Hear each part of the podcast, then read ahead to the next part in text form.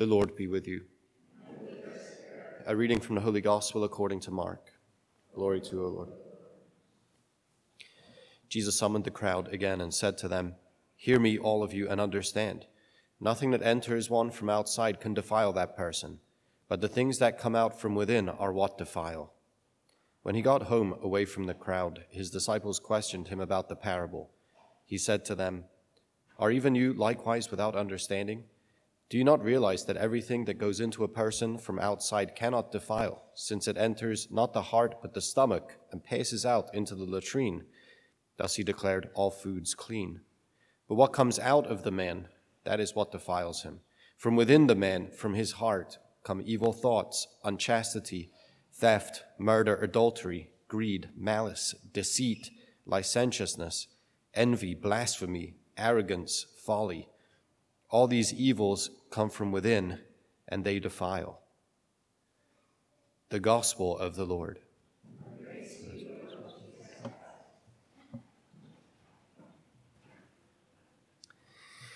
Yeah, the, the uh, positioning of of this passage uh, next to the one that we we heard previously is uh, is itself significant, right? This is where uh, the uh, the religious rulers of Jesus' day. I shouldn't say the uh, the religio-political rulers of Jesus' day, or even perhaps better, the the uh, political pressure group or groups of Jesus' day are after him and his disciples because they're not they're not washing their hands before meals, they're not observing uh, certain uh, ritual cleansings, and um, and Jesus has already kind of batted them back to say yeah, I'm not, I'm not so sure that you're, you're as concerned about the law, the scriptures, what God is revealing. I'm not so sure that you're so as concerned about that as you are about enriching yourselves because you've, you've taken all these, you, you've implemented all these rules to sidestep some of the, some of the most significant commandments of the law in order to, to profit yourselves uh, financially from, uh, from the people. Uh, so he, so, okay, ritual purity, and Jesus' pushback on the people who are trying to uh, not only implement but kind of ratchet up those particular rules and laws. Uh, and then he moves he moves into this part of it where he's he's taking it on from a from a little bit of a different angle, right? Giving some uh, like a better approach to understand why uh, ritual purity laws exist, and not simply I mean clearly here not simply for the sake of hygiene, right? That's uh, you know significant enough uh, for the time, and uh, of course uh, goes along with the development of, of those laws, right? When when something when something happens to someone as a, as a consequence of poor hygiene habits, it becomes important on the culture to to implement better hygiene habits to prevent those bad things from happening, not only to the person who I don't know, contracts a certain disease, but for the people that they come in contact with. Yeah, and and and we know there's a whole network of uh, of purity laws. You know, even if you haven't watched The Chosen, I got you again. But uh, you know, you know that there's a whole system of of purity laws and the like in order to um, you know stop the spread of, of contagion in that time. And if you if you don't kind of readily recall that, just think back to you know some of the more uh, hysterical approaches to uh, COVID and it's uh, whatever. Okay, anyway. So you understand the need for it, yeah? But Jesus is saying, actually, this is not, this is, it's not so, it's not so simple. This is not, this is not a surface reality. In fact, the, the um, necessity of, of purity laws and, and their, their being in existence points actually to something much deeper still. There's something, there's something deeply wrong with us. Yeah? This is, and this is what Jesus is offering. Yeah? There's something deeply wrong with us. And the purity laws and regulations, and I would say not just the purity laws and regulations, but any kind of, um, I don't, how would I say, any kind of um, ready-made agenda that is kind of put in front of you as check boxes to, okay, yeah, I've done that, I've done that, I've done that, I've done that, I'm good, is perhaps not doing the right thing, right? It's, it's easy enough to paper over the cracks and say, okay, like, I don't feel safe. I'm going to do this thing, this thing, this thing, this thing. Now I feel safe. Yeah, I mean that's at the heart of a lot of mental illness. I shouldn't said it. Should, I shouldn't have said that. Uh, no, yeah, it's a okay. It's at the heart of a lot of mental illness. It's the, it's at the heart of um, a lot of our I didn't call you mentally ill. Okay, so uh, I'm, it's at the heart of a lot of what, what we do. Yeah, because we're sick. We're sick. It's, a, it's, a hard lot, uh, uh, uh, it's at the heart of a lot of what we do in terms of our uh, attempts to self save. So we're trying to save ourselves. Why? We don't feel terribly secure. And uh, guess what? We, I, don't know that we sh- I don't know that we should feel terribly secure. I mean, you know, it, take, it doesn't take an atheist scientist to say something like, you know, we are cosmic orphans. You know, or think about our size in relation to the, to the universe, right? Not even a speck of dust. That's me. I feel pretty vulnerable to the idea of non being. Do you know, I, f- I feel pretty vulnerable to the, um, to, like, when I consider the, the, uh, just this, the sheer uh, size of the universe. I just feel very insignificant and all that. But we don't, we're not going to get into my psychological issues. I mean, it's not, this is not the point. The, the point is that I think that, I think that we have some common experience of, of, uh, yes, being, but also feeling unsafe. And we, we want to get around that or, you know, you know, let me be, let me be firm, let me be secure, let me be safe, let me be, right? And, and a lot of what is proposed to us in these, in these particular agendas, there might be very, like a, a lot of good things in there.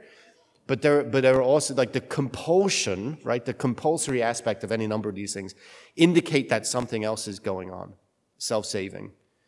Yeah, and and here we see Jesus is is offering this. Okay, yeah, you know, you're deeply broken, and the purity laws point to that, but it's not the answer. He doesn't give the answer, though, does he? Not in this passage. The answer is the coming kingdom of God. The answer is Jesus himself. Yeah, like look at the look at the disorder. Yeah, this is what this is our hearts. You know, people some people say follow your heart. Right? You know, this is like a common kind of worldly mantra, mantra, you know, follow your heart. Follow your heart. Okay, well, out of the heart come evil thoughts, unchastity, theft, murder, adultery. You know, like if that's what's if that's what's in our heart, don't follow your heart. Okay? Not around here anyway. No, no, don't do, don't do it. Okay, but but not do it, but not doing it. Now think again. Not doing those things, that's only like, that's still pretty surface level. Isn't it? And if there are laws and rules and regulations and whatever that prevent us from doing those things, good, but not exactly good enough. Yeah? not exactly good enough. The, the point is that not that you know, Jesus came so that we would all perform a bit better morally. That's not really the point, right? The point is that Jesus came so that we could have the healing that we need to be the restored image bearers that we were made to be. That's his project, right? His project is to have man live at the intersection of heaven and earth, bringing heaven to earth. That's much more than like just behaving you, sh- know, we should behave, yeah? And sometimes it's like, you know, keeping some of, the, some of these things like in, in proper order and checking our um, inordinate appetites and, and, uh, and making sure our disorders don't, don't run rampant in, in what we do, in what we think, and what we say, and what we do.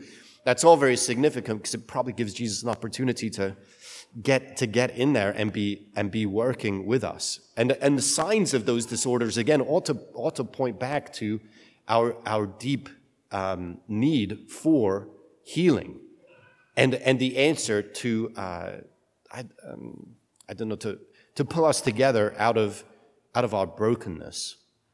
So I don't know. This is but this is it. Jesus is Jesus himself is the answer. And it's our being in relationship with Him and allowing Him to do what He wants to do in our hearts and in our lives that holds us together and allows us to be people on mission with Him and allows us to, to find our place in God's plan, allows us to, to be the, the renewed image bearers that He's intended us to be. But we, but we have to keep for us, the focus is Jesus. Again, he, he's the answer. And I think, and I think here, all kind of provisional answers, you come face to face with Jesus, and all provisional answers kind of fall away. Right? He's saying here that some of these purity laws don't apply anymore. He's saying that some of the food laws You know, things that got Israel's martyrs killed, right? They refused to eat pork. He's, and he's seems to be throwing that out the window, right? I mean, that's the commentary that Mark offers. He's, he's not concerned about that anymore. But it's not, it's not because those things were wrong. It's because those things pointed to Jesus. But now we're face to face with Jesus. And so the signposts, they did their job. We don't need them anymore. But we have to, but we have to stay focused on Him. Yeah, we have to, we have to stay focused on Jesus. We have to live our whole life in that, that intimate relationship that we've been called to have with Him. He's the, he's the source of our life. He's the source of our, our strength. He has called us for His purposes. And now He gives us everything we need in order to live that purpose filled or purpose oriented life with Him. Yeah, and if ever we become discouraged that, you know, we we know we have these, we, these thoughts in our hearts or, you know, if not these worse than worse things or things like this. We, we have this, we have this in our heart, but, um, you know, we come before Jesus bearing with him, bearing, bearing our heart. We come before him to make an offering of our heart no matter where we are, and he encounters us where we are. And he breathes new life into us that, um, that, that dissolves our, our bronze hearts, right? He, he, he, uh, he breathes new life into us uh, that, that warms our cold hearts, or, or really better, that, that gives, gives life to our dead hearts. And then giving life to us, right, making us again his, his renewed image bearers. Uh, we're, we're able to be, we're, we are able to live at the intersection of heaven and earth. We are able to be uh, people about his mission to bring heaven to earth.